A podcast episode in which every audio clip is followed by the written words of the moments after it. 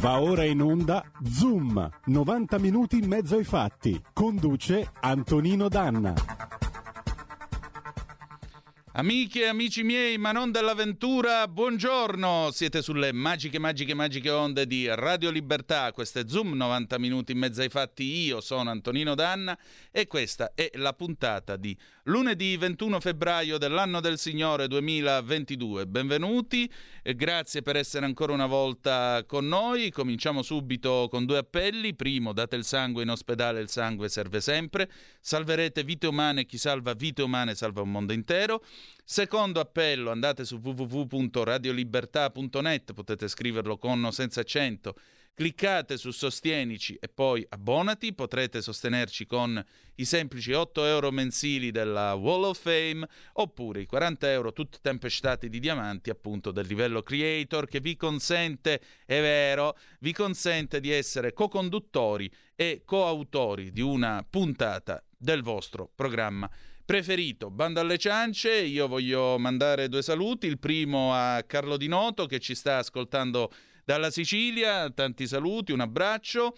Voglio salutare, voglio ricordare, ieri si è tenuta la giornata del personale sanitario, è appena il caso di dire che il mio cuore, i miei ringraziamenti più sentiti e più affettuosi vanno a tutto il personale sanitario, medici, infermieri, O S S, Eh, portantini, barellieri, autisti delle ambulanze, fino alle donne delle pulizie che negli ospedali italiani in questi due anni hanno fatto veri e propri miracoli per salvare vite umane. Il senso di gratitudine verso costoro non verrà mai meno, non deve venire mai meno, specie per quello che hanno fatto anche con il sacrificio delle vite umane. E sapete di chi sto parlando, sapete che sto parlando di tutti i medici che hanno dato la loro vita eh, durante questa pandemia. Sto parlando in particolare, lo sapete, del dottor Giuseppe De Donno, che è sempre nei nostri pensieri, nel nostro affetto e nel nostro ricordo. Cominciamo subito la nostra trasmissione, perché? Perché è lunedì, lunedì si balla, tra l'altro stasera alle venti avrete anche Aria Fritta, sempre su Radio Libertà, puntata abbastanza scoppiettante as usual, e cominciamo subito con un bel pezzo del millenovecentosettantanove, perché sì, effettivamente guardandovi, sapete chi mi ricordate? Mi ricordate Donatella Rettore, quella di Splendido Splendente. E allora, condottiero Giulio Cesare Carnelli, andiamo con Splendido Splendente di Donatella Rettore, e vai!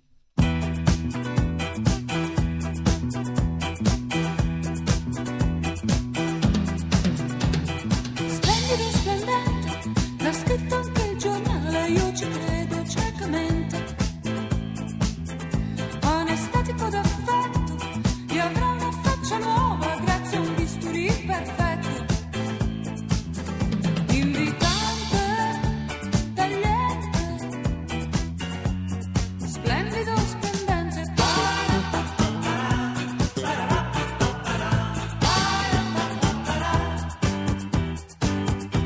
Splendido, splendente, questa volta finalmente io sorrido eternamente.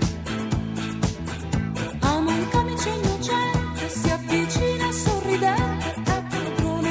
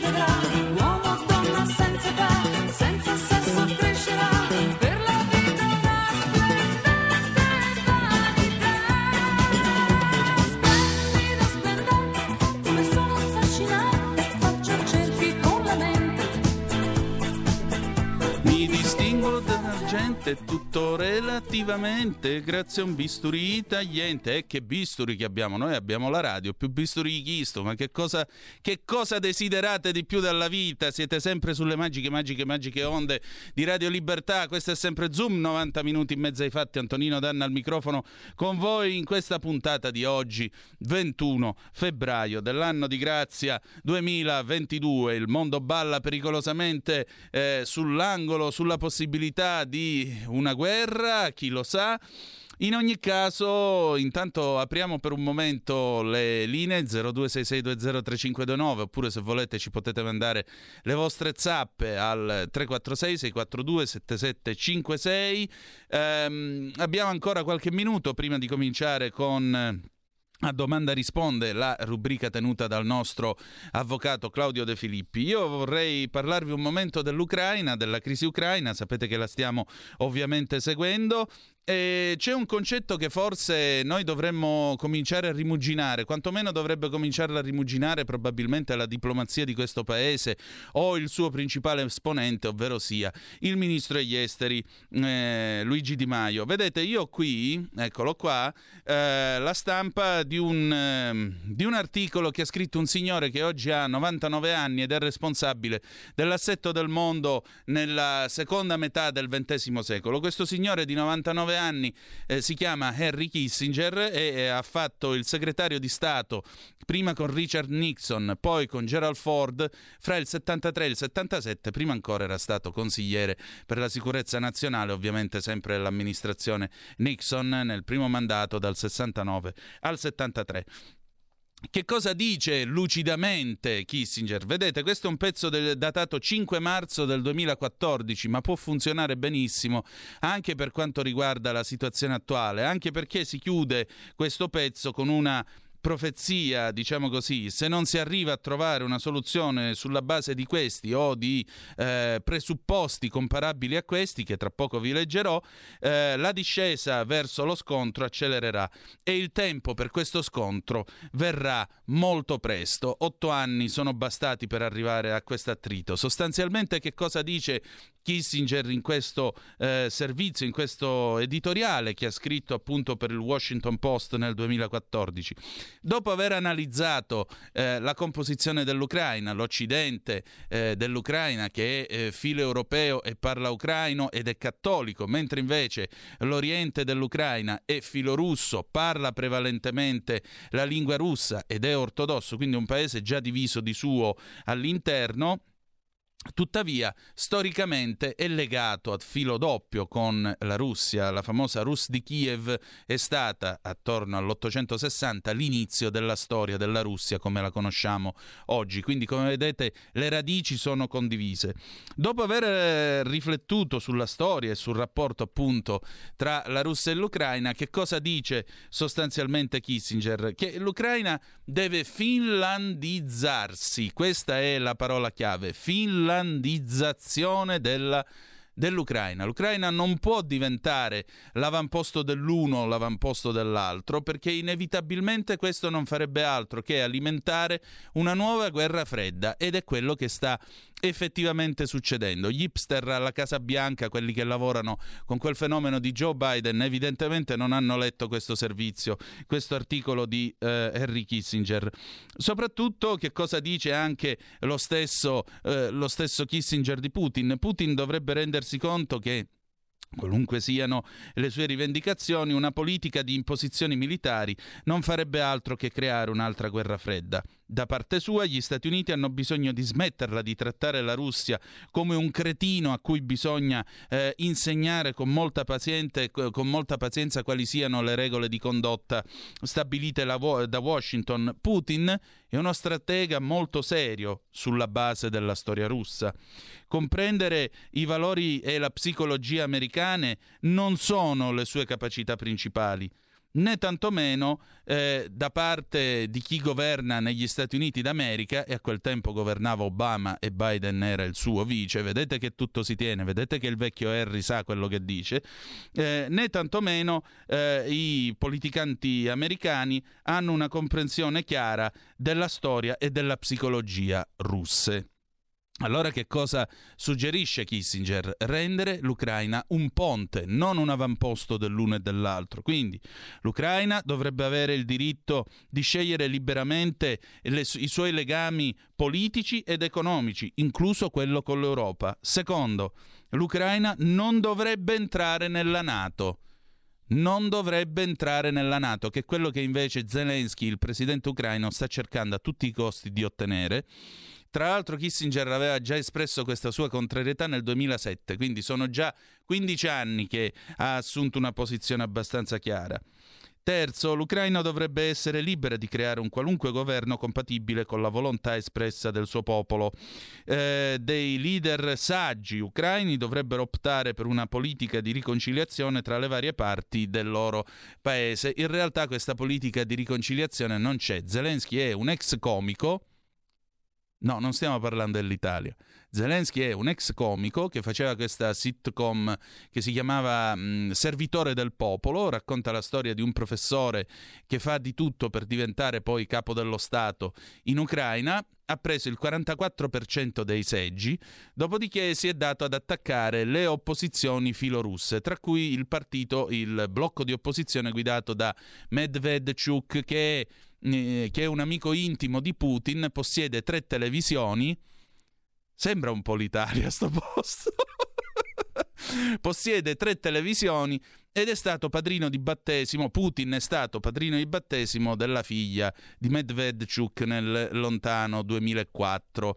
Quindi come vedete, come vedete il discorso deve avere delle radici molto chiare. Poi naturalmente Kissinger parlava del ruolo della Crimea, ovviamente quella è acqua passata e storicamente superata, ma il concetto è finlandizzazione dell'Ucraina e una migliore comprensione da ambo le parti delle reciproche psicologie. Fino a quando Rambo continuerà a credere di essere Rambo, che tira fuori i muscoli e gliela fa vedere lui eh, a quei quattro trogloditi dei russi, eh, non andremo da nessuna parte. Che cosa sta succedendo alla conferenza di Monaco? Esattamente l'esatto contrario di quello che Kissinger ha detto, perché la signora Kamala Harris, vicepresidente degli Stati Uniti d'America, ieri si è presentata sfolgorante, minacciando fuoco e fiamme. Complimenti, siete dei fenomeni. E adesso, ladies and gentlemen, dopo aver ascoltato le sagge parole di uno dei più grandi statisti della seconda metà del ventesimo secolo, che che ne possiate pensare di Henry Kissinger, signore e signori, si passa... Un attimo, fermi tutti, ecco qua Gianluca Bruno con la zappa. Esattamente, l'Ucraina deve diventare una zona franca tra i due poli, forse paragonabile alla vecchia Jugoslavia o appunto alla Finlandia che, eh, come sapete, ha forti legami eh, storici, culturali ed economici anche con la Russia, però mantiene una presenza molto forte e un rapporto molto forte con l'Unione Europea. Potremmo evitare quindi di stare a fare discussioni su guerre, missili, carri armati T novanta e tutto il resto.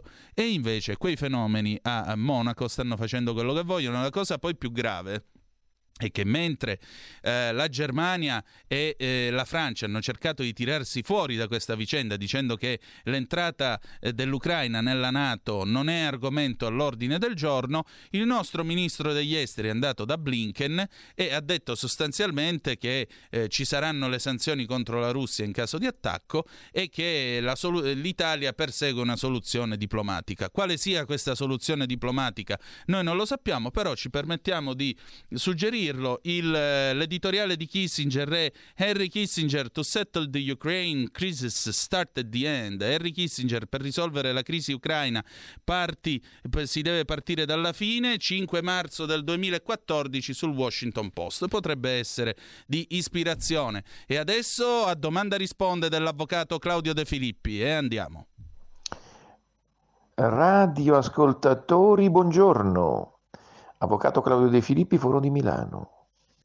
Come spesso, come spesso accade eh, quando iniziamo una puntata per parlare di avvenimenti accaduti la settimana precedente, e anche oggi volevo far riferimento a degli articoli che sono apparsi sui giornali Messaggero, Italia Oggi ed altri giornali che riportano una notizia che già avevamo noi anticipato nelle scorse volte in cui ci siamo sentiti per radio. Eh, la notizia è sempre quella delle difficoltà dei contribuenti italiani a sostenere il pagamento delle onerose tasse richieste dallo Stato italiano in tempi molto molto ravvicinati. In particolare si parla di, eh, del fatto che il periodo di pandemia ha determinato gravissimi problemi ad aziende, privati, famiglie, professionisti, eccetera, commercianti, artigiani, che si trovano in una situazione di gravissima difficoltà non percepita pienamente, o almeno sembrerebbe, dal governo Draghi. Attenzione, perché quando si parla di governo Draghi si parla di una maggioranza eterogenea, per cui le sensibilità sono molto diverse, e infatti ci sono stati alcuni partiti che, si sono, che hanno combattuto fieramente nei mesi scorsi, ancora lo stanno facendo, per far capire che la situazione di pandemia, che non è risolta da un punto di vista sanitario assolutamente,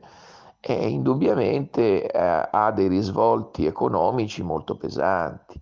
Quindi tutti i partiti del centrodestra, la Lega, Forza Italia, Fratelli d'Italia, fuori del governo ovviamente, e altri partiti, i cosiddetti cespugli del centrodestra, hanno cercato sempre di eh, far, eh, far eh, sì che il governo prenda decisione su eh, alcuni, alcune tematiche, in particolare quella fiscale, riguardando appunto la possibilità di eh, dare agli italiani più tempo per il pagamento delle tasse degli anni soprattutto duemilaventi e duemilaventuno, che sono appunto gli anni della pandemia. Ricordiamo ancora che c'è stato il provvedimento eh, del, eh, del, di proroga dello stato d'emergenza al trentuno marzo duemilaventidue, si sembrerebbe che questa proroga non andrà avanti, si interromperà, ma comunque gli effetti della pandemia eh, non possono essere riduttivamente Eh, conclusi, e si ritorna alle vecchie regole dal primo gennaio duemilaventidue. Ed è invece quello che è stato fatto. Quello che è stato fatto è che sono di nuovo eh, vigenti le regole precedenti la pandemia, cinque rate di ritardo per le rateizzazioni, addirittura per le rottamazioni. La notizia a cui facevo riferimento prima è che sono decaduti cinquecentotrentaduemila contribuenti su un milione e duecentomila, quindi oltre il quaranta quarantadue per cento precisamente di coloro che hanno fatto la pace fiscale con la rottamazione ter.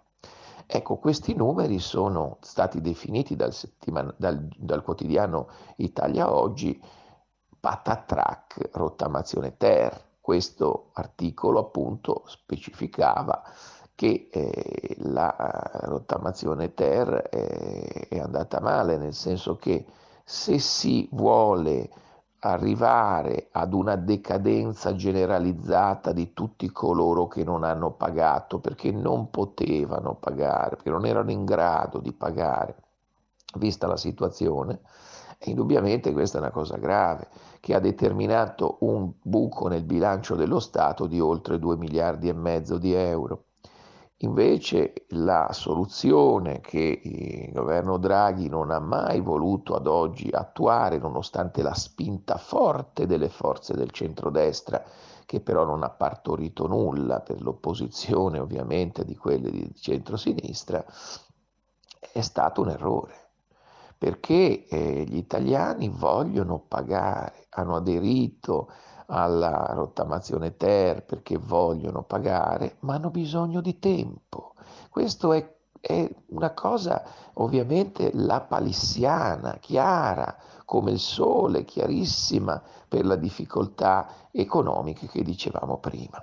A questo punto la norma che ha dato tempo con un rinvio di nove giorni, addirittura ovviamente un termine inadeguatissimo, al quattordici dicembre, di pagare tutte le rate arretrate di pandemia in nove giorni per migliaia e migliaia di euro di anni duemilaventi duemilaventuno, è una norma draconiana.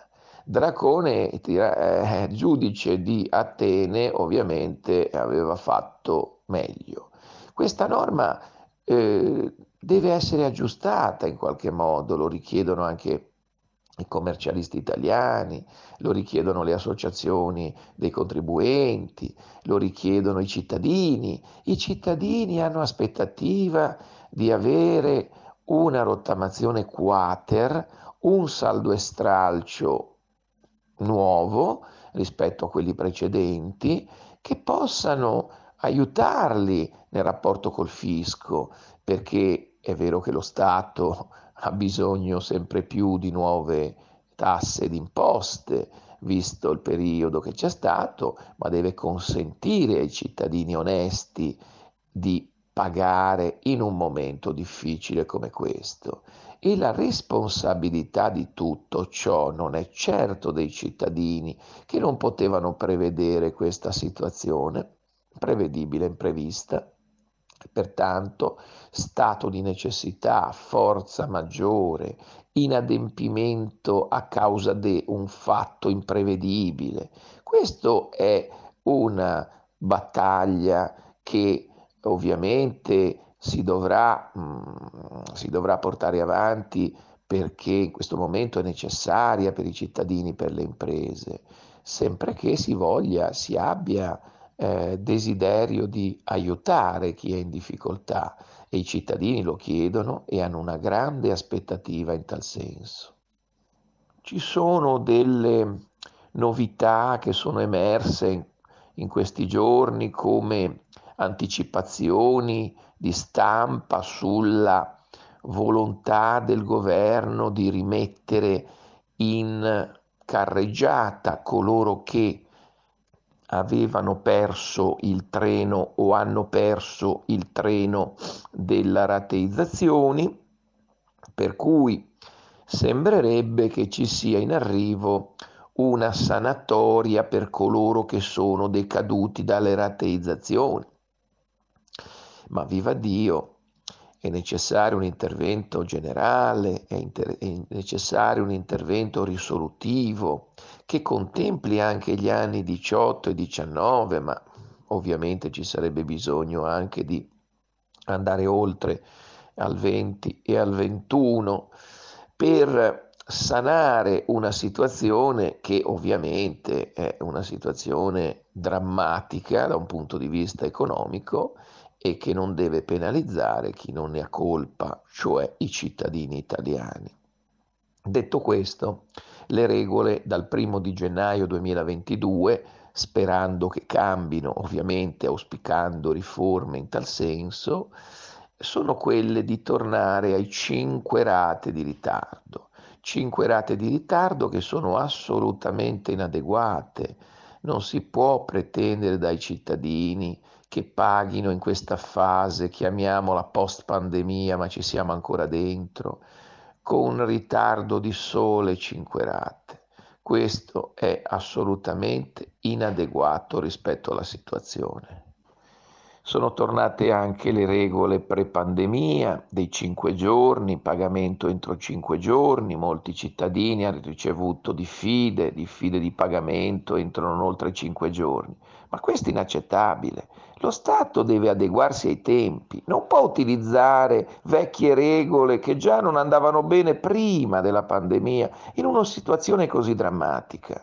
Ma la politica ha il dovere di intervenire, le persone, i cittadini hanno grande aspettativa che ciò avvenga, altrimenti si vogliono mettere in difficoltà aziende per, non per colpa loro, famiglie, privati. Questo non è possibile. Quindi auspichiamo che l'attività di riscossione venga sospesa, auspichiamo che le rate vengano allungate. E in tutto ciò coloro che hanno fatto uno sforzo enorme il quattordici di dicembre, entro il quattordici dicembre, di pagare tutti gli anni di pandemia insieme, senza aver ottenuto nulla, perché ovviamente non c'è stata nessuna sospensione per la rottamazione ter, che hanno dovuto pagare tutto insieme, a differenza di coloro che avevano e hanno una rateizzazione, per cui la legge ha previsto un ritardo di fino a diciotto rate o massimo di dieci. Questo non è giusto, perché da un punto di vista giuridico, eh, se io ho una rateizzazione ho la possibilità di avere un ritardo da diciotto a dieci rate. Se io ho una rottamazione devo pagare tutto e subito, e questo dovrebbe far capire al legislatore che serve un intervento urgente e indifferibile di modifica del trend. Stai ascoltando Radio Libertà, la tua voce libera, senza filtri né censura. La tua radio.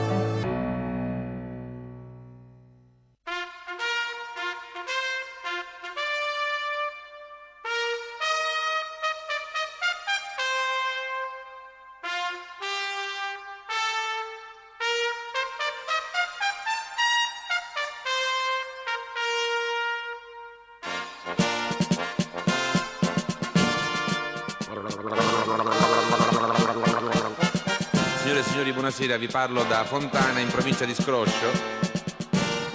Sta per succedere quello che succede quasi tutti gli anni, l'alluvione. Quest'anno il sindaco però ha organizzato le cose in grande stile, hanno già intasato le fogne e i tombini, la popolazione si prepara in grande stile, direi, hanno già comprato alcuni casermoni per ricoverarsi dentro, ma non sono in vendita, per cui è rimasto tutto allo stato bravo.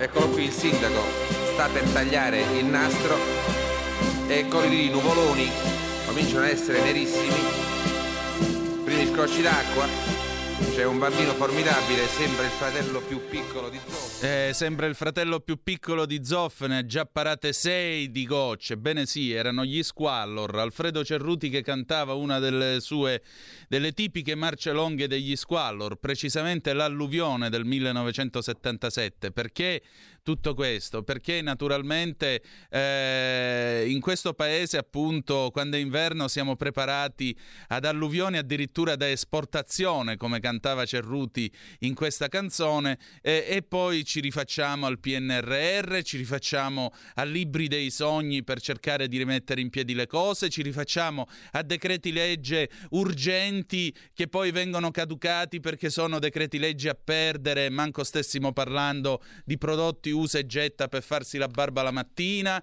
Insomma, come vedete, la politica ha il suo perché, e gli Squallor nel millenovecentosettantasette avevano capito molto anche del lavoro di certe parti del Parlamento. E infatti da oggi cominciamo con una nuova rubrica e io ho il piacere di presentarvi il co-conduttore di questa rubrica, che vedete già alle mie spalle eh, in collegamento su Skype, che è il senatore Alberto Bagnai. Alberto, buongiorno, benvenuto. Buongiorno, buongiorno a te e, e allora, agli ascoltatori. Cominciamo con lessico parlamentare. Il senatore Bagnai ci porterà appunto nei meandri della politica, dove speriamo ci siano altri fratelli di Zoff che parano ben più che sei gocce quando arrivano le alluvioni, perché se no siamo rovinati, e soprattutto ci siano dei bravi politici che appunto siano in grado di sottolineare certi usi, diciamo, disinvolti, per esempio della decretazione d'urgenza e così via. La parola chiave di oggi è presidente. Eh, Alberto, sì. Che vuol dire presidente? Grazie, grazie Antonino. Benvenuto. Allora, io, io ringrazio Radio Libertà per la, per la cortese eh, ospitalità eh, e l'idea che c'era venuta era appunto quella di guidare gli ascoltatori nel, nel, nel mondo del Parlamento, nella famosa eh, diciamo scatoletta di tonno che, che qualcuno voleva, eh, voleva aprire. Ora, fatto sta che per avvicinarsi a qualsiasi oggetto, che sia la scatoletta di tonno, che sia il Parlamento, è opportuno sapere come è fatto e come funziona, altrimenti poi finisce che magari invece di aprirla ci rimani intrappolato dentro, cosa che potrebbe essere successa a qualcuno, e in ogni caso è molto importante per me, visto che io registro negli ascoltatori, l'abbiamo visto anche la settimana scorsa nella nostra trasmissione, registro in chi mi contatta una volontà di capire meglio come funzionano certi meccanismi, e l'ho registrata per tutto il periodo del lockdown, quando ho fatto dirette Facebook per spiegare cosa stava succedendo, e allora ho pensato che poteva essere utile venire incontro alle, alle curiosità degli ascoltatori, visto che questo poi è uno spazio aperto dove, dove si possono ricevere domande. Questa è una cosa molto importante per me, e quindi ti proponevo questo percorso: prendere ogni settimana una parola chiave della nostra vita parlamentare e spiegarla, e anche però raccontare, come hai fatto tu, eh, e magari possiamo svilupparlo, qual è l'agenda, quali sono i punti esatto. chiave della settimana parlamentare che ci aspetta. La parola presidente l'ho scelta perché, bah, perché, perché è un ruolo molto importante. Il presidente in una, in una commissione, ma anche in aula, è quello che decide di che cosa si parla, quando se ne parla e chi ne parla. E quindi naturalmente decide anche di che cosa non si parla, chi non ne deve parlare, e quanto al problema del quando, se non se ne deve parlare, la risposta è semplice ed è mai. Quindi il ruolo del presidente, non fosse che per questo, è molto importante. Ti faccio un esempio eh, così dell'attualità, tanto per dare con- concretezza a, a questa cosa e per, e per motivare l'interesse degli ascoltatori. Nella Commissione Finanze del Senato il presidente ha deciso che non si deve mai parlare di Europa. Non ho capito perché, eh, infatti questa settimana noi abbiamo eh, da dare un commento sul P N R R, siamo in sede referente, ma non abbiamo mai fatto alcuna audizione né sugli Ecofin né su altri.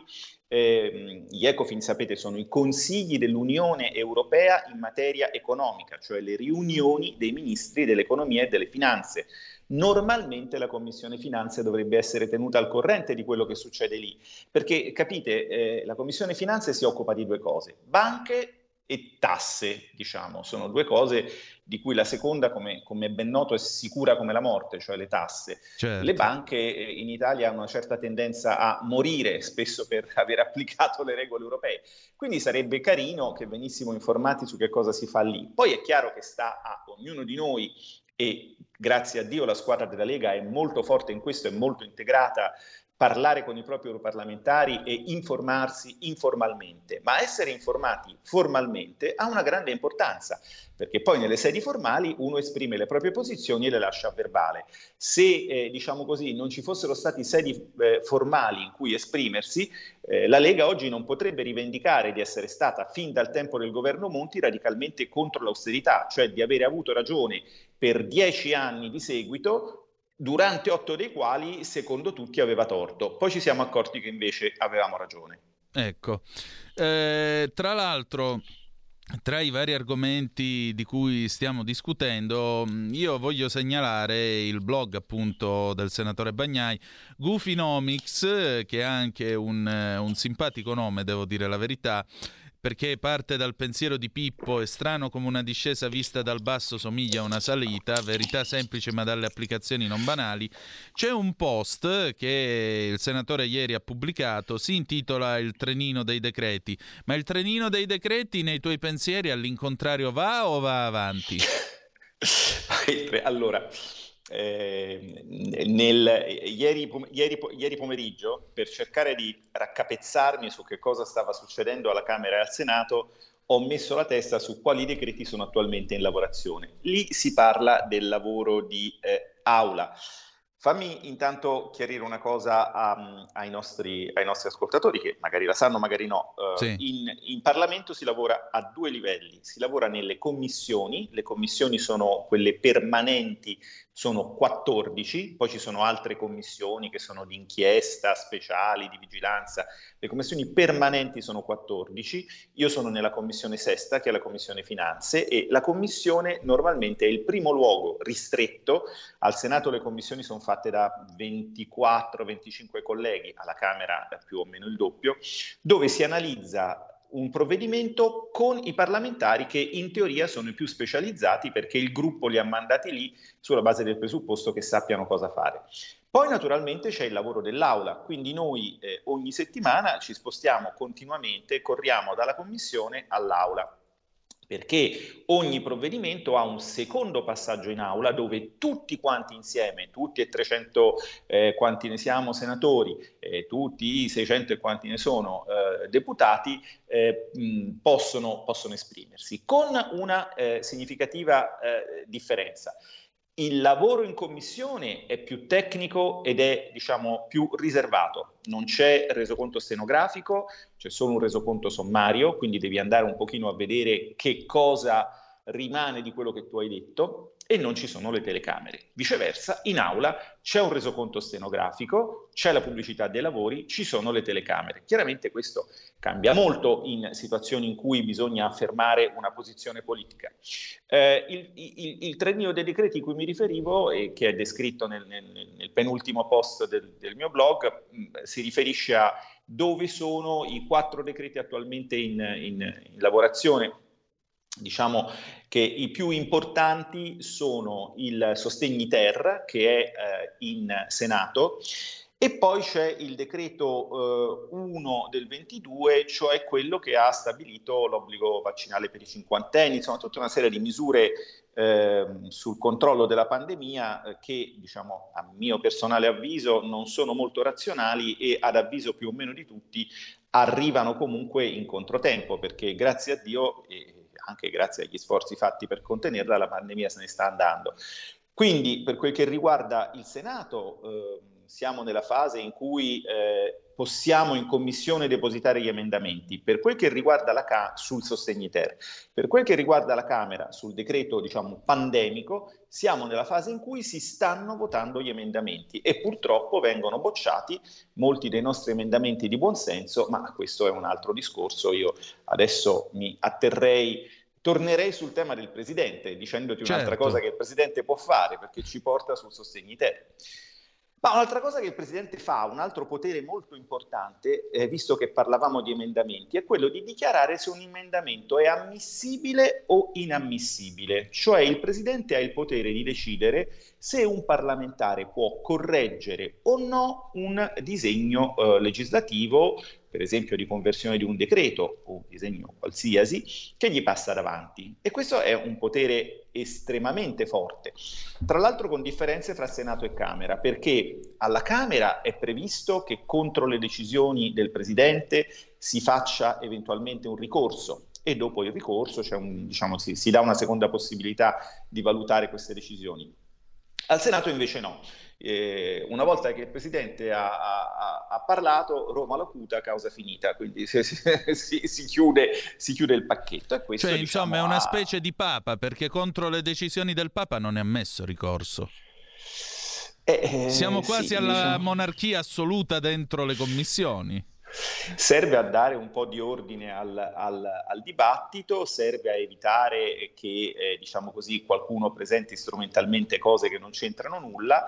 Qualche volta si creano degli incidenti. Per esempio, te ne dico una, sul percorso del Sostegni Ter. Tutti sappiamo che nel Sostegni Ter il governo ha mh, dato una disposizione che, si può dire con, con garbo, con delicatezza, insomma è stata un pochino irrazionale, un pochino troppo incisiva, lo ha detto il ministro Giorgetti al Question Time, insomma lo riconoscono tutti.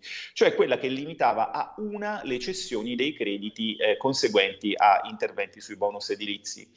Ha gettato nel panico tutto il settore, insomma è stata una, una cosa piuttosto, piuttosto traumatica, e chiaramente il governo è dovuto tornare indietro. Allora la, il percorso che era stato costruito col nostro sottosegretario e anche con l'assenso di altri gruppi parlamentari era di poter presentare queste modifiche come emendamento al decreto mille proroghe, emendamento dei relatori. Qui bisognerebbe anche spiegare cosa è un relatore, ma lo facciamo un'altra certo. volta. La parola della prossima settimana sarà relatore. Allora, eh, eh, questo sarebbe stato un gesto carino, diciamo istituzionalmente corretto. Il governo fa una cosa, il Parlamento interviene per, per modificarla, il governo ne esce bene perché ascolta il Parlamento, il Parlamento ne esce bene perché fa una cosa intelligente. Non si è potuta fare perché il Presidente della Commissione Bilancio della Camera ha ritenuto che quell'emendamento fosse inammissibile, è stato irremovibile su questa cosa e quindi adesso la norma viene eh, messa in un decreto apposito e, e verrà assegnata al Senato. E da qui si trae una in- importante indicazione che, se vuoi, ti dico. Certo. Nel frattempo, me la, me, la, me la chiedi ufficialmente? La chiedo ufficialmente. Nel frattempo, tra l'altro, ti comunico che abbiamo già delle telefonate in coda allo zero due sei sei due zero tre cinque due nove e qualche zap al tre quattro sei sei quattro due sette sette cinque sei. Quindi, ragazzi, il senatore Bagnai è qui per voi. Allora, chiediamo ufficialmente, prego. Eh beh, eh, diciamo, la morale di questo aneddoto che ti ho raccontato, che mm. è recente e che riguarda l'attualità, perché esatto. diciamo, tu sei, sei diciamo, fra i vari difetti che hai c'è anche quello di essere un giornalista e quindi di essere attento all'attualità. Esatto. E, beh, il, l'attualità in questo caso è data dal cento dieci per cento. Beh, la lezione però eterna è che eh, se un eh, presidente si mette di traverso al Parlamento, il, il ministro eh, si mette di traverso, perdonami, a, a, a una trattativa di qualche tipo, insomma, se non, se non, si, se non dimostra di essere un minimo accomodante e conciliante, mh, fatalmente poi il governo gli gira intorno, perché tu sai che c'è un ministro molto importante, che è il ministro per i rapporti col Parlamento, che è quello che decide in quali, eh, ra, da quale ramo del Parlamento parte l'esame di quale decreto. E quindi capisci che se eh, si vede che in un ramo del Parlamento non è aria, ci si sposta nell'altro ramo del Parlamento. Certo. E, tra l'altro, diciamo così, questo rientra nella dialettica che c'è stata con eh, questo governo, dialettica anche del, dei due esecutivi precedenti, che il presidente Mattarella ha tenuto anche a stigmatizzare, proprio il recupero della centralità dell'azione del Parlamento, il recupero della centralità, quindi dell'operatività e della capacità di essere informati su quello che si va a votare, perché una delle cose che tu sottolinei appunto in tema di trenino dei decreti è che non è possibile che qua ogni volta t'arrivano i documenti, t'arriva la fiducia, oppure c'è da fare per forza la conversione di corsa e non si può aprire bocca, non si può dire ma facciamo una modifica, caduchiamo questo, sistemiamo quest'altro. E questo francamente non è, non è molto rispettoso delle forme della democrazia. Ci sono mh, due zappe nel frattempo che sono arrivate, sì, c'è anche una telefonata. Allora, eh, Claudio ti scrive: buongiorno, la Lega ha votato contro la sospensione del Green Pass nell'ordine del giorno.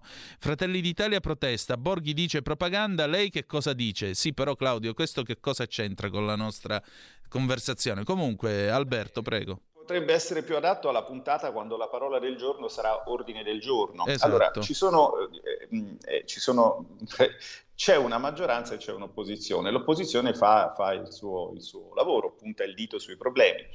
Eh, questo ordine del giorno di eh, Fratelli d'Italia in realtà aveva, diciamo così, aveva il...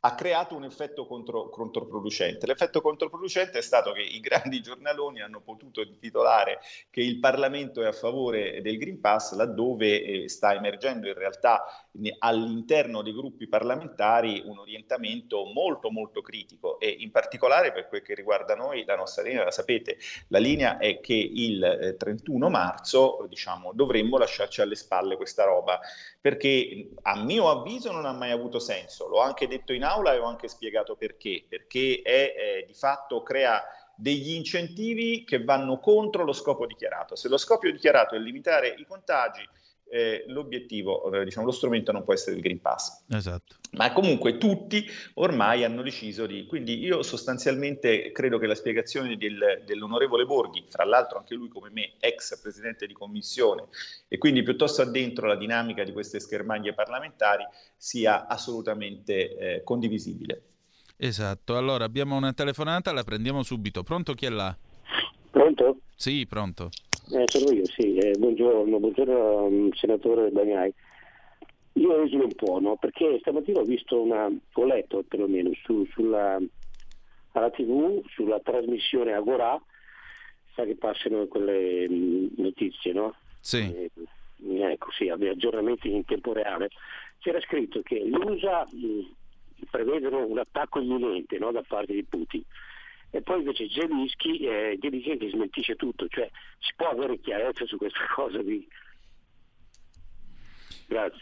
Prego, eh, io rispondo per la mia parte, visto che è una questione, una domanda che si muove molto nell'ambito appunto del vizio del giornalismo che io professo.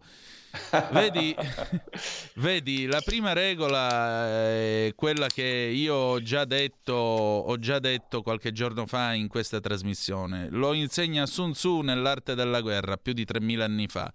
La guerra è una contesa morale che si vince prima nel tempio e dopo sul campo. Il tempio, amico mio, è l'opinione pubblica.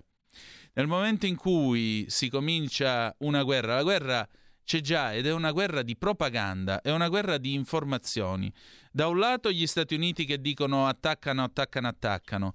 Dall'altro lato Zelensky che dice noi non invaderemo la Russia, non cercheremo lo scontro. Dall'altro lato ancora Putin che partecipa a delle esercitazioni che si tengono in Bielorussia a duecento chilometri dal confine con l'Ucraina. duecento chilometri è un po' lontano per lanciare un attacco, anche se con i mezzi che ci sono oggi, figuriamoci, non è necessario nemmeno essere sul posto.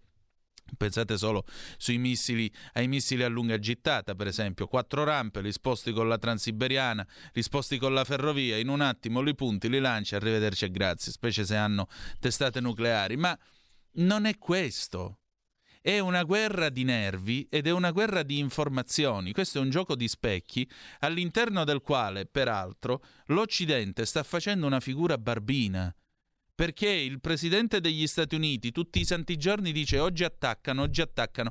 Dovevano aver attaccato già il sedici, questi qui stanno portando cinque giorni in ritardo. Insomma, vedete un po' che dovete fare. Se no, il povero Biden che figura fa? Fa la figura del rimbambito a, causa di, a capo di una nazione che ormai fa ridere il resto del mondo. Dove sono finiti gli Stati Uniti che quando dicevano una cosa era quella? Dove sono finiti? Guardate che leadership mondiale che abbiamo. O mi sbaglio, Alberto, o sto dicendo fesserie? No, secondo me no. Io mi trovo perfettamente d'accordo. Vorrei anche dire con... con con sincerità e con, con partecipazione agli ascoltatori che anche la politica è una guerra di nervi ed è una guerra Come no? di posizione, è una guerra in cui eh, l'avversario ti provoca, eh, è una guerra in cui eh, bisogna non cedere alle, alle provocazioni per non dare all'avversario il pretesto per farti del male o per darti la colpa di eventuali incidenti.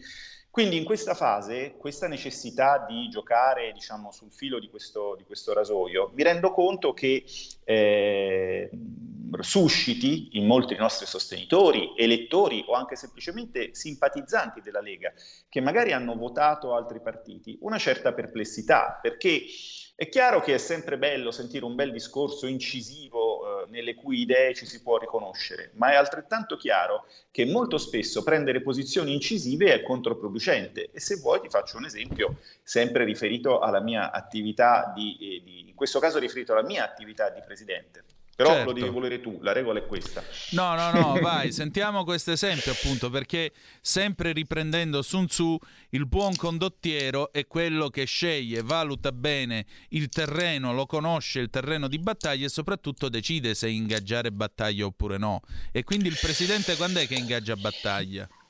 Allora, in politica purtroppo, lo so che questo dispiace, eh, è, è assolutamente giusto intestarsi delle battaglie e non necessariamente delle vittorie, ma è senz'altro opportuno combattere le battaglie che, che, che si sa di vincere o che sono già vinte, perché se tu combatti una battaglia persa fatalmente ti, ti indebolisci. Esatto. Questo, questo va un po' capito, ma non è una cosa così complicata, perché secondo me è una cosa di qualsiasi raggruppamento umano, dalla coppia Alla, a, all'assemblea di condominio, cioè nessuno di noi si metterebbe, di noi maschietti insomma, e eh, poi lo facciamo anche a parti invertite per parità di genere, si metterebbe a litigare con la propria compagna su una cosa su cui sa che tanto dovrà cedere, e di converso forse suppongo che anche tante compagne non litigheranno con il loro uomo. Poi adesso ci sono tutti i generi, insomma, fate voi le cinquantasette fattoriale combinazioni, insomma anche in una coppia sorge questo problema qua. Sì. Io per esempio mi ricordo che Eh,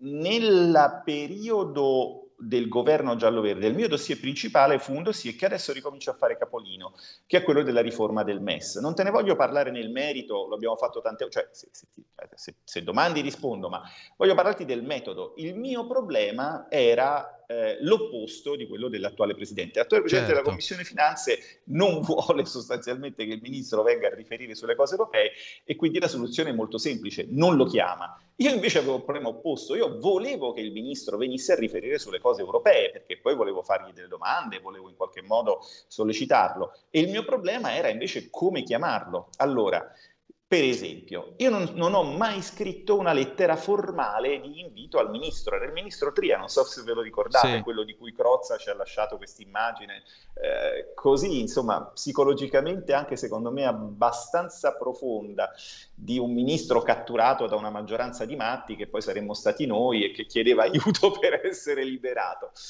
E il discorso è, se tu fai una lettera formale a un tuo ministro, a un membro della tua maggioranza, in realtà, anche se da fuori magari non si percepisce, fai un atto molto aggressivo. E se poi ti dice di no, tu che fai? E quindi delle infinite interlocuzioni fatte per averlo da noi in Commissione Finanze, in realtà praticamente non resta traccia, così come non resta traccia delle infinite volte in cui di no ce l'ha detto lui, sempre con buoni o cattivi motivi. Ma prima di arrivare alle carte e ai gesti decisi e ai gesti scolpiti nel marmo o scolpiti su un foglio di carta, esatto. eh, bisogna pensarci bene. Lì il tempo di pensarci bene poi non c'è stato perché il governo è caduto e ci siamo tolti un problema. Certo, ma eh, allora dov'è finita quell'idea che lo stesso Norberto Bobbio sosteneva nelle sue lezioni di filosofia del diritto, del concetto che le scelte politiche devono essere il più possibile frutto di condivisione? Dov'è finita la politica allora? Eh, torno, sulla par- torno, sulla parola, torno sulla parola chiave di oggi, il, esatto. presidente. Il presidente è esattamente la persona che, essendo dotato di grandi poteri, cioè il potere di decidere di che cosa si parla e il potere di decidere in che modo eh, modificare un disegno di legge, cioè più esattamente se le modifiche proposte dai parlamentari sono ammissibili o meno, dovrebbe avere, come eh, da nota citazione di Spider-Man, da un grande potere dovrebbero derivare grandi responsabilità. E esatto. la prima responsabilità di un presidente dovrebbe essere quella appunto di facilitare la mediazione politica, che presuppone alcune cose. Primo, lasciar parlare gli altri, quindi un presidente meno parla, meglio è. Eh, soprattutto, diciamo così, il parere del presidente su quello che si sta facendo è totalmente irrilevante, perché anche se un presidente è di un partito deve essere lì in un ruolo istituzionale e quindi in un ruolo neutro. Ecco, certo. Presidenti molto aggressivi che portano avanti un'agenda politica molto forte e poi alla fine si indeboliscono perché perdono terzietà. Dovrebbe essere a loro, stare a loro insomma il, il tutelare e, e il dar voce anche alle, alle minoranze, e questo lo si può fare in tanti modi, a parte il banale eh, diciamo modo di dare la parola a chi la chiede secondo un ordine. Poi parleremo anche della discussione, perché la discussione anche in Parlamento è regolata, ha un suo rito e ha dei suoi tempi, e poi anche in alcuni casi fare dei gesti che possono essere, per esempio, assegnare l'esame di alcuni documenti a dei membri dell'opposizione in modo che ci sia una valutazione più critica, e poi naturalmente eh, essere presente, partecipare alle riunioni eh, informali, che sono quelle le, le cosiddette riunioni non so di maggioranza o comunque le, i vari tavoli che si fanno all'atere del lavoro in commissione, eh, cercando appunto di mettere pace. Voglio far presente una cosa, questa la voglio dire oggi, poi ne parleremo. Eh, chi ci ascolta vede un pezzo del lavoro politico. Il pezzo del lavoro politico è quando si va in aula e, e, e diciamo le telecamere fanno vedere i, diciamo, esatto. i, i parlamentari che o sonnecchiano, schiacciano un pulsante, parlano fra loro, fanno belli interventi, insomma quello che è. Quello è però il pezzo meno importante, diciamo così, del lavoro, la presenza in aula. E infatti, se ci fate caso, diciamo i, i sicari dell'antipolitica concentrano l'attenzione su quel pezzo lì, no? Quante volte abbiamo visto Tizio non era in aula, quindi non è un parlamentare produttivo. Questa è una colossale fregnaccia. In un minuto, se ce l'ho, spiego perché. Però perché ti devo non... chiedere trenta secondi perché dobbiamo fermarci un attimo. La spieghiamo dopo la pausa, ti chiedo scusa. Ottimo. A tra poco. Stai ascoltando Radio Libertà, la tua voce libera, senza filtri né censura. La tua radio. Da oggi la tua radio è ascoltabile anche con la televisione in digitale. Sul telecomando della televisione digitale o del tuo ricevitore digitale puoi scegliere se vedere la tivù o ascoltare la radio. Risintonizza i canali radio e troverai anche Radio Libertà, canale duecentocinquantadue. La tua radio.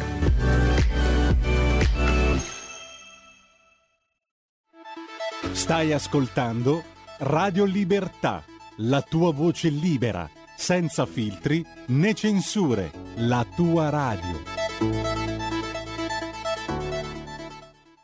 E rieccoci, siete di nuovo sulle magiche, magiche, magiche onde di Radio Libertà. Questo è sempre Zoom novanta minuti in mezzo ai fatti. Antonino Danna e Alberto Bagnai al microfono, perché appunto è il nostro nuovo co-conduttore. Qui siamo eh, nel labirinto, nel lessico parlamentare, e allora stiamo affrontando la parola eh, presidente. Però zero due sei sei due zero tre cinque due nove per telefono, oppure tre quattro sei sei quattro due sette sette cinque sei per le vostre zappe. C'è una telefonata per noi. Pronto, chi è là? Pronto? Niente, è timido, vabbè. Eh, sono arrivate alcune zappe. Senatore Bagnai, la bellezza applicata all'intelligenza e alla dialettica grazie a Radio Libertà, scrive Gabriella. Poi... Eh... Duilio, a proposito di confronto, cosa sta combinando Meloni? Ancora, ehm, vediamo un po'. Mary, buongiorno, in questa radio ho imparato tantissime cose, ora abbiamo la scuola di politica, grazie. No, non è una scuola di politica, è un, è un modo per farsi una cartina e capire come funziona la macchina dello Stato, perché vedete, tante volte noi guardiamo solo la punta dell'iceberg, e infatti il senatore Bagnai stava spiegando una cosa interessante, dice eh, ma quello è sempre assente dall'aula, se la gratta, non lavora, e invece è in commissione a dare l'anima e a guadagnarsi lo stipendio. Però attenzione, perché c'è questa telefonata, sì o no, Giulio Cesare? Sì, la prendiamo subito. Pronto, chi è là? Sono Gianni da Genova, un saluto caro Antonino e soprattutto al nostro Bagnai, che bisogna dare merito a Matteo Salvini se... Abbiamo Bagnai, Claudio Borghi, Marco Zanni nella Lega, perché siamo rimasti l'unico movimento politico che cerca di fare gli interessi dei suoi cittadini che vengono, che gli danno il voto. È una battaglia, sarà una battaglia difficilissima. Il fatto che questa mattina, come ha ricordato il senatore, non si doveva parlare di Europa, la dice lunga sul concetto di democrazia che c'è nella cosiddetta Unione Europea. Deve andare avanti il pilota automatico e tutti gli altri bravi e buoni come, come l'asilo Mariuccia. Per fortuna che non è così per quanto riguarda la Lega Nord, che è l'unico movimento politico che cerca di fare qualcosa. Mi auguro che rimanete tali e, e, la, e viva la battaglia della Lega per la democrazia e per il nostro paese, perché qua stiamo andando a rotoli completi, eh.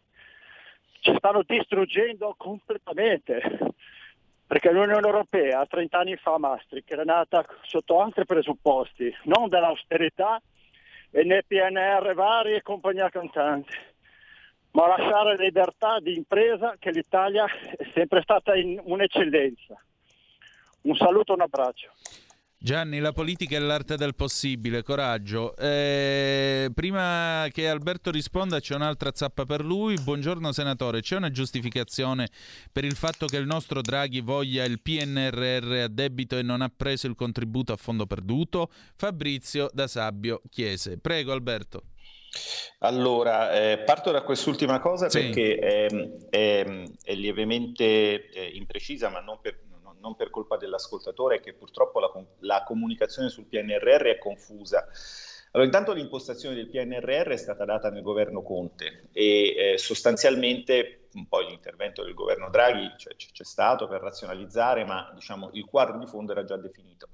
Ed era sostanzialmente già definita la decisione italiana, che non abbiamo mai capito e con- continuiamo rispettosamente a non capire, di essere l'unico paese, esattamente non l'unico perché siamo anche in compagnia di Portogallo, Cipro e Grecia. Ora chiaramente, essendo in Europa, io preferirei essere in compagnia di, eh, che vi posso dire, Francia, Olanda e-, e-, e Germania, però insomma abbiamo questi compagni qui, ad aver chiesto tutto l'ammontare teoricamente disponibile a debito. Però il fondo perduto l'abbiamo preso, abbiamo preso anche quello. Poi sul concetto di fondo perduto si aprirebbe un'infinita discussione, perché non è un fondo perduto, nel senso che si tratta di un potenziamento dei normali fondi europei, che quindi saranno finanziati dal bilancio Eh, della Unione Europea, dal quadro finanziario pluriennale, che si alimenta con i contributi dei vari paesi. L'unica novità del P N R R che c'è, è che c'è quella parte a debito dalla quale però praticamente tutti i paesi tranne quattro si sono tenuti rigorosamente distanti. Noi abbiamo chiesto, ed è stato un oggetto di grande dibattito in commissione, che si specificasse che i prestiti del P N R R, quindi non i fondi ordinari ma i prestiti, venissero presi valutando caso per caso l'opportunità. Eh, nel dibattito siamo stati sconfitti e ne abbiamo preso atto, e quindi l'atto di indirizzo al Parlamento, eh, del Parlamento al Governo, non contiene questa, questa, questa specificazione. Ma fammi un attimo tornare su, su, su, sulla cosa che volevo dirti prima che sì. ci fosse lo stacco, ed è questa. Cioè, i nostri elettori e in generale i telespettatori si immaginano il Parlamento come una specie di gigantesca Pentecoste laica, dove noi come apostoli entriamo in quest'aula, lo Spirito Santo ci scende sopra e poi di mille emendamenti che abbiamo davanti, noi ispirati dallo Spirito Santo o da chi per lui, insomma, con grande eh, libertà di spirito schiacciamo il pulsante bianco, verde o rosso, astenuto, favorevole o contrario. Eh, però non è così. Non è così, eh, le decisioni su ogni singolo emendamento devono essere concordate ad almeno due livelli, di cui uno è quello della Commissione e un altro è quello dei tavoli di maggioranza e dei confronti anche con l'opposizione, che sono tavoli informali, senza verbale, senza resoconto, senza nulla, sono discussioni dove ci si confronta fra colleghi, si cerca di capire quali sono i temi che si vogliono portare avanti in questo momento e si cerca di capire quali spazi ragionevolmente dare e quali proposte accogliere dall'opposizione. Quindi quando uno non è in aula, verosimilmente è a uno degli infiniti tavoli di maggioranza o esatto. sta andando in un ministero a cercare di sbloccare un emendamento, perché poi ci sarà una puntata con la parola chiave votazione e lì vi darò altri dettagli. Oggi siamo ancora sulla parola presidente. Esatto, poi tra l'altro, già che ci siamo, il mitico Calderoli, l'uomo del canguro, che è riuscito varie volte a sorpassare il tentato ostruzionismo, perché è anche una pratica di filibustering in americano, di ostruzionismo nei confronti appunto delle maggioranze parlamentari, presentare svariati emendamenti, presentare svariate eh, risoluzioni e così via, addirittura il famoso software che elaborava i vari emendamenti spostando le virgole, alterando la sintassi e così via. C'è un'altra telefonata, pronto, chi è là? Sì, salve, sono Marco, mi, se- mi sentite? Perfettamente, buondì. Ecco, salve, buongiorno. Volevo fare una piccola considerazione a riguardo a tutto questo discorso di politica, che poi non è solo un discorso italiano, ma abbraccia un po' tutto l'Occidente, ed è questo che secondo me la politica ha perso la sua forza di, eh, chiamiamolo, decisionale. L'ha persa nel momento in cui si sono accettati tutti questi finanziamenti a debito pubblico. E purtroppo devo dire che non comandano più i politici che abbiamo in Parlamento, neanche europeo, neanche negli Stati Uniti, perché se guardiamo anche il debito pubblico degli Stati Uniti è, è molto grande. Quindi secondo me comandano, sappiamo chi sono, no? Ecco, e non posso dirlo perché qui non si deve mai dire chi è, capito? Però sono loro. E, e chi sono fa- quelli che comandano? Io, questa è Radio Libertà, quindi... Eh, Ecco, e fatalità gli unici pochi stati che sono fuori da questo inferno dantesco, chiamiamolo, sono gli stati con i quali ora l'Occidente sta battagliando, Siria, U R S S e qualche altro, che non hanno debito pubblico, almeno finanziato da questi qua. Quindi, secondo me, la politica arriverà forse un domani ad avere il suo ruolo primario nel momento in cui si libera di questa graticola e di questo inferno dantesco che è il debito pubblico. Per fare questo, secondo me, è una cosa semplice. Basta dire non rientriamo più con niente, non vi, non vi diamo più niente, ma devono dirlo tutti gli stati che ce l'hanno. Perché ci avete strozzinato fino a oggi? Fine. Finché non si fa questo, i nostri politici hanno voglia di fare battaglie di qua, di là, di su, di giù. È un gioco dell'oca avanti e indietro, destra e sinistra, ma non, non andremo da nessuna parte, da nessuna parte, credetemi. Io non sono né di destra né di sinistra. E già questo per me, quando io sento parlare di destra e di sinistra, già cap- capisco che chi ho di, di fronte non capisce niente. Perché chi è bravo a gestire non è né di, di destra né di sinistra, è solo bravo a, a fare il suo lavoro, punto e basta.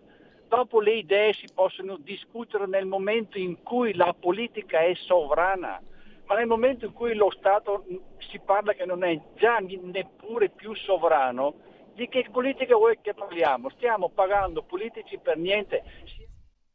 Perdonami, io non sono d'accordo con te. Essere di destra o di sinistra ha un valore, perché essere di destra o di sinistra significa avere un'idea del mondo di qui a dieci anni o addirittura a venticinque o trenta, perché il politico pensa alla prossima elezione e lo statista alla prossima generazione. Una generazione dura venticinque anni se valutiamo il computo greco col concetto di acme. Detto questo però, detto questo però, vorrei ricordare... Posso aggiungere? Prego, prego. Allora, io voglio mettere a...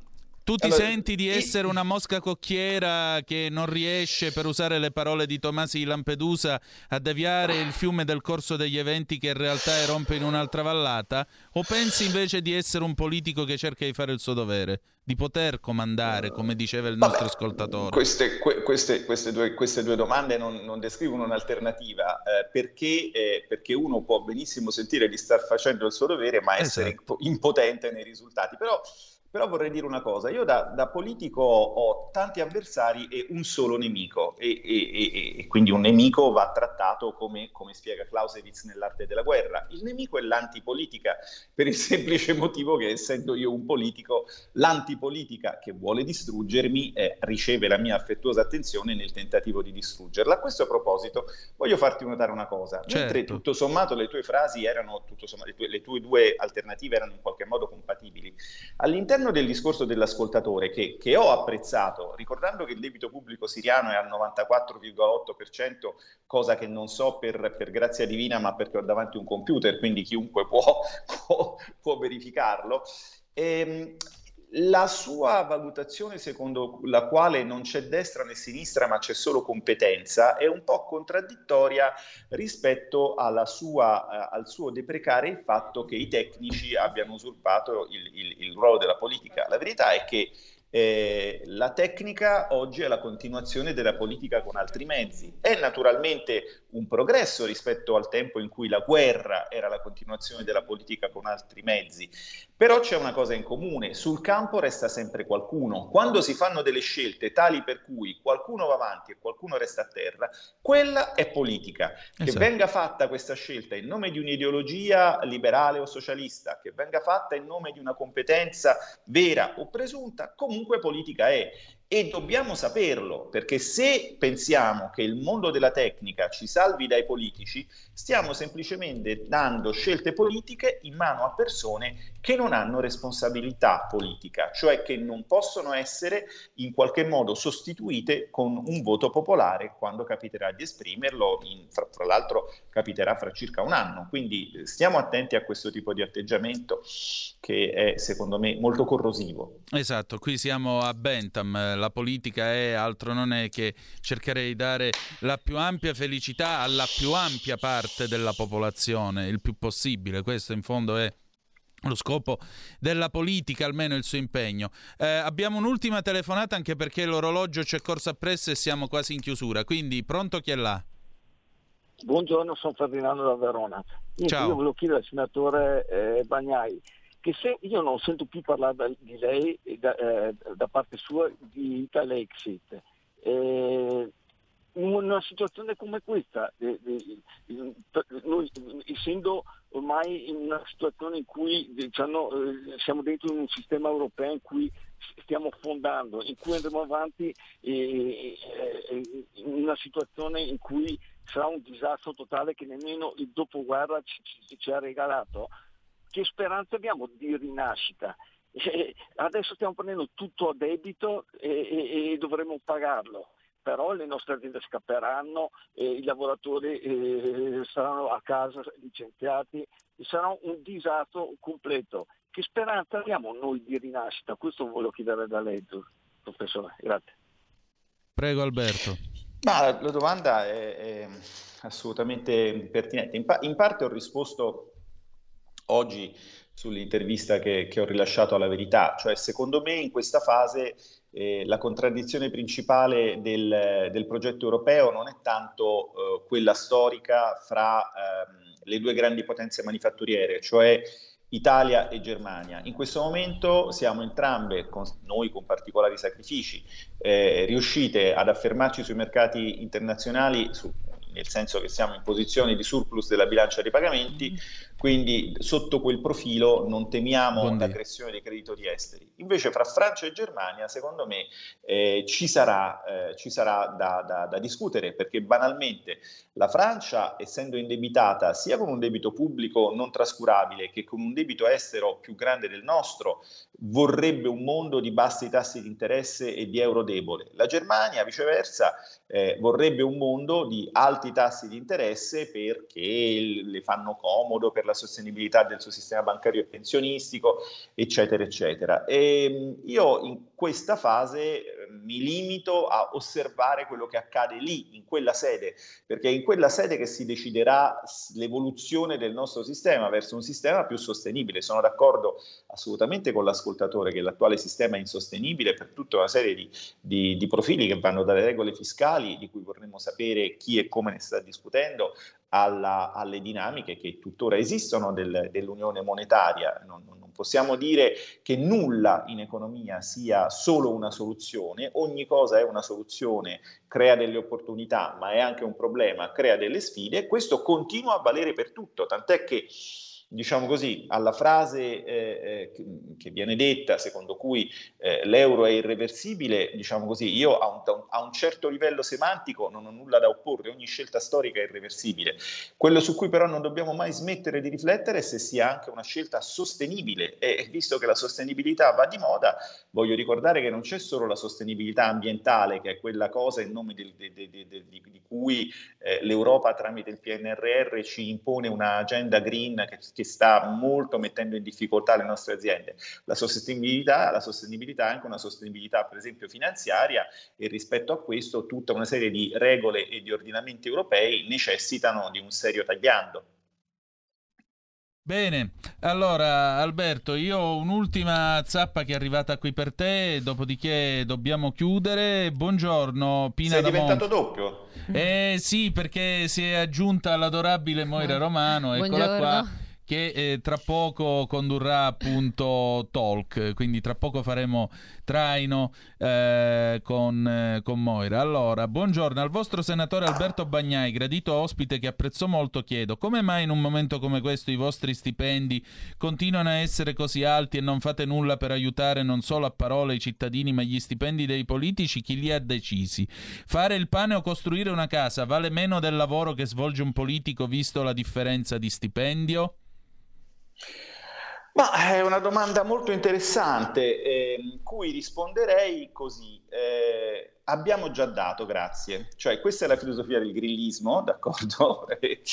Io sono contento che anche, eh, diciamo, che, che, che ascoltatori dei cinque Stelle che rispetto ascoltino Radio Padania e facciano domande eh, che sono consone alla loro ideologia.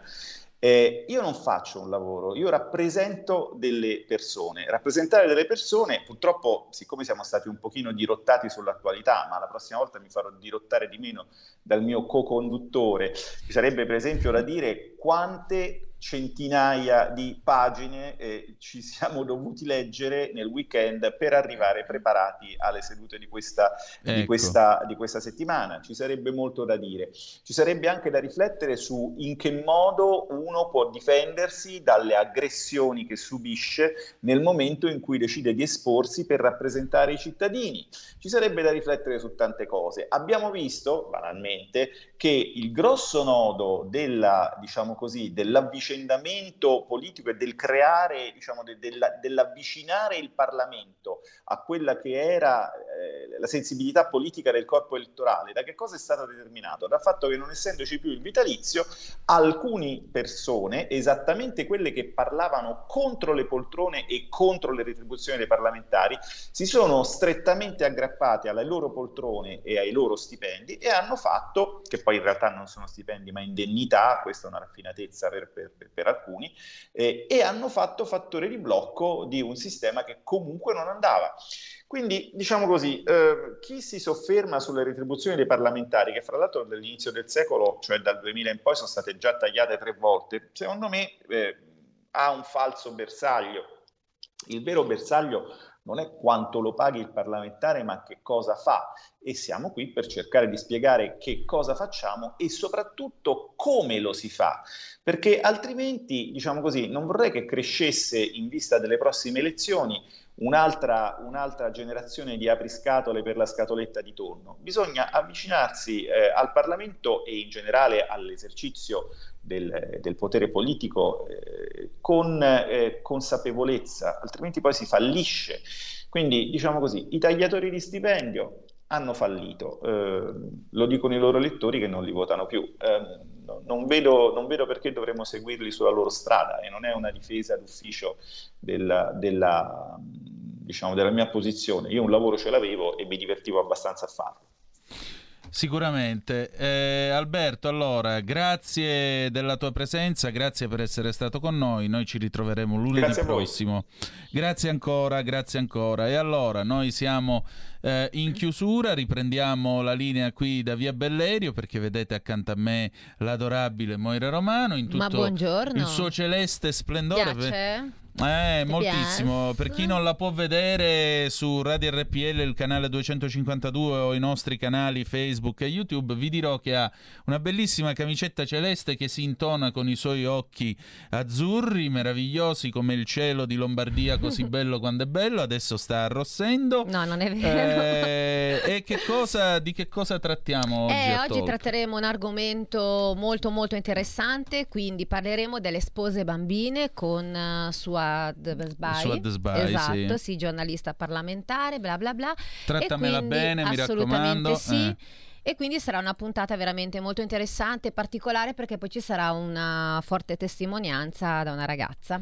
Mm? Ecco, appunto, io vi invito a seguire attentamente sì. questa puntata, perché eh, la difesa della donna non si fa con la Shoah, si fa con delle azioni concrete, si fa con il rispetto della sua dignità, che non è data certo da un simbolo, mm. eh, da un carattere tipografico, né tantomeno dall'uso di assessora invece che di assessore. Esatto. Ecco. Ecco, appunto, occupiamoci di cose serie, andiamo alla, al succo dei fatti. Al Oggi come mi trovi? Fatti. Sono abbastanza elegante. È una per bellissima te? cravatta. Eh, te gusta? Sì, sì, sì, sì. Ah, meno male. Molto elegante, come al solito. Eh beh, sempre insomma, molto cerchiamo elegante, di essere eh, all'altezza, anche perché l'Italia ci guarda, quindi è giusto entrare nelle case altrui con un minimo di, di decenza, esatto, in ordine, quindi questa è la cosa più importante.